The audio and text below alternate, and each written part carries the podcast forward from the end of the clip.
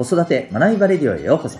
今日もお聴きいただきありがとうございます。子供の才能、思いを唯一無二の生き方へ。親子キャリア教育コーチの前城秀人です。指紋プロファイル、各種心理学、絵本講座、塾講師の経験を取り入れたオーダーメイドのコーチングで、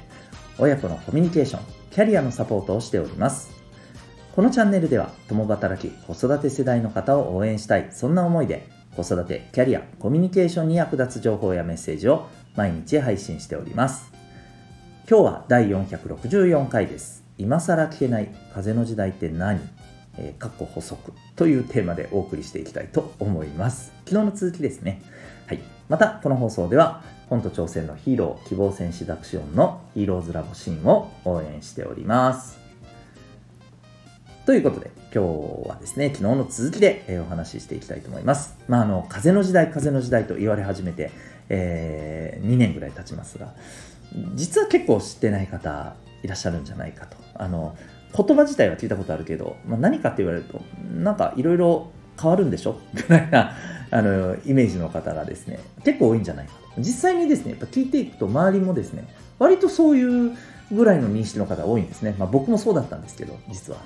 で、ちょっとなん、どうなのかなと思って、やっぱ僕自身ちょっとね、いろいろ調べてみて分かったことを昨日は、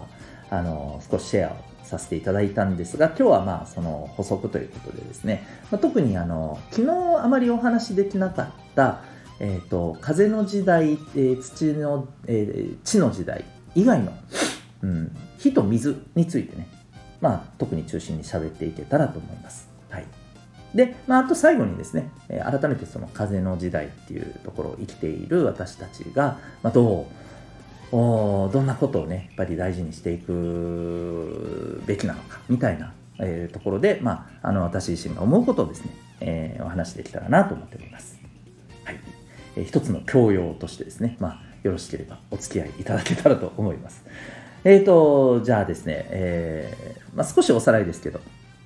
あの2020年12月22日からまあ風の時代に入ったと言われていまして、えまあ、これは西洋占星術でいうですね、あのーちょっと特別なこの星回りで大転換が起きる時期が大体まあ200年前後ぐらいでね、えーあると。うんまあ、その大転換の時期がその日であって、そこから風の時代に変わった。で、その前はまあ地の時代いうことで、まあ、風の時代、えー地の時代についてはですね、えーまあ、それぞれね、ちょっと特徴は前回のところで、えーお話ししました。まあ、このあたりはちょっと前回の回も見ていただけたらと、聞いていただけたらと思ってますが、で、えーじゃあ残りの2つって何なのっていうね、えー水の時代、火の時代っていうのがあるわけですね。うん。で、えー一応この水の時代っていうところからいきましょうか。水の時代っていうのはですね、えー一番近い時期で言うと、えー、とといっても結構遠いですよね。あの1425年が、まあ、スタートだったらしいです。はい、で、えーまあ水の時代のねじゃあどんな、えーこれ特徴があるのか、ね、例えば風の時代とかだとね、えーまあ、あの縦から横に、まあ、あのつながりがねなっていくとか、えー交流とかね情報知識が行き交うと、まあ、もうこの本当に移動するとかね、えーそういうイメージっていうのが、まあ、あのすごくあるのがね風の時代でしたよね。ネットワークとかつながりとかね。まさにあのこれから先の未来をね、えー想起させるような、まあ、あのキーワードがねえーずらりと並んでる感じがねやっぱりあるんですけれど、えーじゃあ水は何か、うん、水っていうとなんか皆さんなんかこうねなんか癒しとか穏やかとかね。なんかそういうイメージありますよね。じゃあちょっとね水の時代のですねキーワードですね。ちょっといくつかお伝えするとですね結構びっくりするんですけど。まずあのえっと融合とかですね、うん、同調。破壊と再生、えー統合。流れ。ミステリアス。すべ、えー全てが混ざり合う。こういったことが特徴らしいです。うん。なんかちょっとイメージなんかちょっと違くないですか？うん。あそういうあれなんだと。で 実際にですねあのこの一番近い水の時代のこの時期。これ歴史をねあのちょっと思い出してみるとですねああなるほどっていう感じなんですけど。これ実はあのヨーロッパ諸国がですね海に出始めた。つまりあの大航海時代。うん、この時期に重なっているみたいなんですね。はい、で、えー、まあ、結果、ね、ヨーロッパ勢、まあ、当時最もやっぱり文明が進んでいる、ねえー、地域だったわけですよね。そこが未開の地にどんどんどんどん進出して、まあ、そこにいる、まあ、いわば文明的にはね、えー、ちょっとこう遅れている人たちを、まあまあ、植民地にしていったりとかですね、えー、いう動きがあった。まあ、そこでは当然争いも起きたりね、あのまあ、正直少なからず血も流れるっていう出来事も、まあ、あったと。で、また民族、文化がそこで入り混じるということが起きたと。これまさに、ね、あの、先ほどお伝えしたキーワードの融合とかね、えー、混ざり合うとかね、えー、あとそこの、まあ、破壊と再生っていうとちょっとあれかもしれませんけどね、まあ、あの、いわば、まあ、争ってね、えー、っていう出来事が起こるっていうことともね、重なるなと。で、さらに言うとですね、えー、これもヨーロッパのあの動きなんですけど、宗教改革。うん。これが起きている時期もあります。で、宗教改革ってこのいわばキリスト教の中でのですね、さまざまな宗派がこう出てきて、まあ、互いに相争うっていうことが起きていた。まあ、その中でね、あの一つの宗派が日本にもね、えー、布教すべく、あのね、もう皆さんご存知の、えー、フランシスコ・ザビエルさんがまあやってくるわけなんですけれども、えー、この、えー、宗教改革もこの時期である。まあ、ここでも結局宗教戦争が、えー、何度も勃発していてですね、まさにこれもね、破壊と再生っていうことをこう象徴している出来事であると。うん、でちなみに日本で言うとですね、この時期って、そう、戦国に突入していく時代なんですよね。あの室町から戦国にこう移り変わっていく。で、そこからね、あの、まあ、信長が、そして秀吉が出てきて、そして家康が天下統一をしていくまで、まあ結構戦いが続くわけじゃないですか。戦乱が、の時代が続くわけじゃないですか。これがまさに水の時代ということで、おいおいおい、なんか、全然ちょっと大丈夫ですかっていうふうにね、あの感じる時代ではありますよね。うんまあ、なのであのいろんなものがまあ生まれてくると同時にいろんなものが、うんまあはい、あの消えていく時代でもあると。結構激しい時代ですよね。風の時代も僕最初聞いててああなんかいろいろ動くなと物事変わるなと。ちょっとあのねやっぱり変化って、ね、人間あの不安になる部分ってあるじゃないですか。と思いましたけどなんかもっとすごいな、水の時代っていう、ちょっと正直ね、思いました。うん。でちなみに風の時代の次はね、水の時代なんですよ。大丈夫かなって思いますけど、まあ、おそらくでも、ちょっと変な話ですね。私たちや、私たちの子供世代までは、おそらく風の時代の中での、まあ、人生になるんじゃないかとは思うんですよね。うん。まあ、なのでね、その後の世代がね、水の時代、まあ、どう生きていくのかっていうところはね、まあ私たちはねそれこそあのー、ねえー、あの愚装があるんであればねそこからね、まあ、どうなってるんやろうなって見ることができるかもしれませんね。はい。そしてちなみに、えー、その次の時代。火の時代。火こそこれ激し激しいんじゃねえかと思いますよね。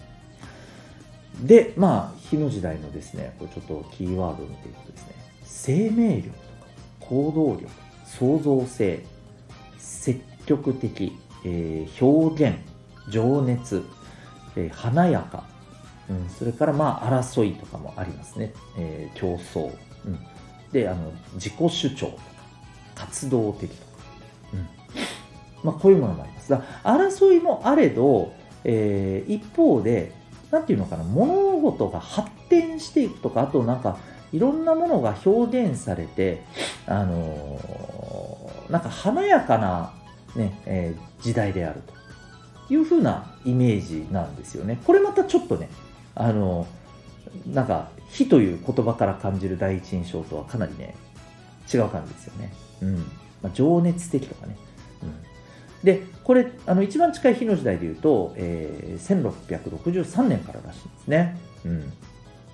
で、まあ、日本でいうと、これ実は江戸時代が最もね、えー、重なると。で、江戸時代って、まあ、あのー、歌舞伎とか、あと、あの、浮世絵とかですね結構実は文化的にね大きく発展していった時代でもあるんですよね。うん、想像とか、えー、表現っていうところと、まあ、これはすごく重なる、えー、流れが起きてると。うん、であと一応ですねこれまあそのまんまやろって感じですけどあの火山の噴火も実はこの時期多かったらしいですよ。うん、富士山も噴火していらっいらっしゃるって 人かいって感じです。富士山もね、噴火してますし、まあ、その他のね、まあ今も火山活動が続いている、いろんな火山が、まあ割とね、あの大規模に噴火した、えー、出来事も多いと。うん。ね、まあまあ、まあ、まあ、火のね、イメージですよね。うん。で、またあの、ヨーロッパではですね、この時期って、えー、実はあの、偉大な音楽家がガンガン輩出されている時代でもあるんですよ。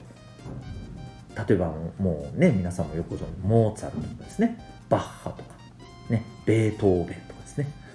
この辺り全部この時代らしいです。いやすごいですよね。なんかねもう今でもやっぱりね愛されている偉大な音楽家たちがこう華やかに活躍したのがまあこの時期であると、うん、あとあの実はこの建築様式とかでもねバロック式とかですねロココ式とかあの、まあ、バロック式は僕も聞いたことあるんですけどね、えー、結構まあ建築様式としてはね有名なものがこれ古典のね建築様式で有名なものが、まあ、この時代にやっぱり生まれている。うん。まあ、いろんなものがやっぱりねこの想像されてそしてそれが華やかにねこの発展していくようなまあ、そんなことがね、象徴されるような時期でもあったと。で、一方で、まあ、えー、争いとかね、そういったものも起きている。これ、例えば日本に戻ってくると、ちょうどこの明治維新に、あの、差し掛かっていく時期でもあるんですよね、これね。うん。そう。あの江戸時代はがすごいすっぽり入ってる部分もありますけどあのそこだけじゃなくてもうそこから明治に移り変わっていく時期でもあるんですよ。でそこでもね、いわゆるの富国強兵っていうことでね、あの欧米に追いつけ追い越せっていうことで、あのまあ、いわば、えーと、競争的なね、うんえー、欧米に、ね、もちろん乗っ取られないように、えーね、発展していこうっていうところでねあのすごく日本が大きく変わっていく時期でもありました。うんまあ、そんなのもね、まあ、こういう火の時代っていうところにね、まあ、合致してる部分なんだろうなというふうに思います。はい、で、まあ、そこから後のこのつい 2020, 2020年までが、え知の時代っていうね、まあ、いわばあの前回もお話ししましたけども、え物質的な、ね、ものがっていう時代だったわけですね。はい、でこうやって見ていくとですねどの時代もまあ、いいとか悪いとかではないまあ、ちょっと個人的には水の時代怖えなとは思ったんですけど、まあでもね、あのそれぞれの時代で、やっぱり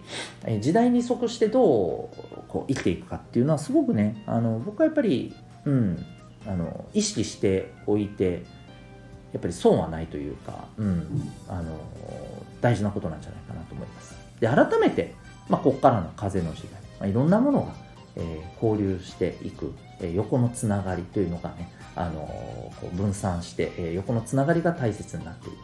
とするとやっぱりですねやっぱりですね、コミュニケーションって重要だと思うんですよね。あとは自分で立つということ。そして、えー、自分一人でやるんじゃなくてね、自分で立つということを前提にして、えー、コミュニケーションをしっかりね、えー、働かせて、え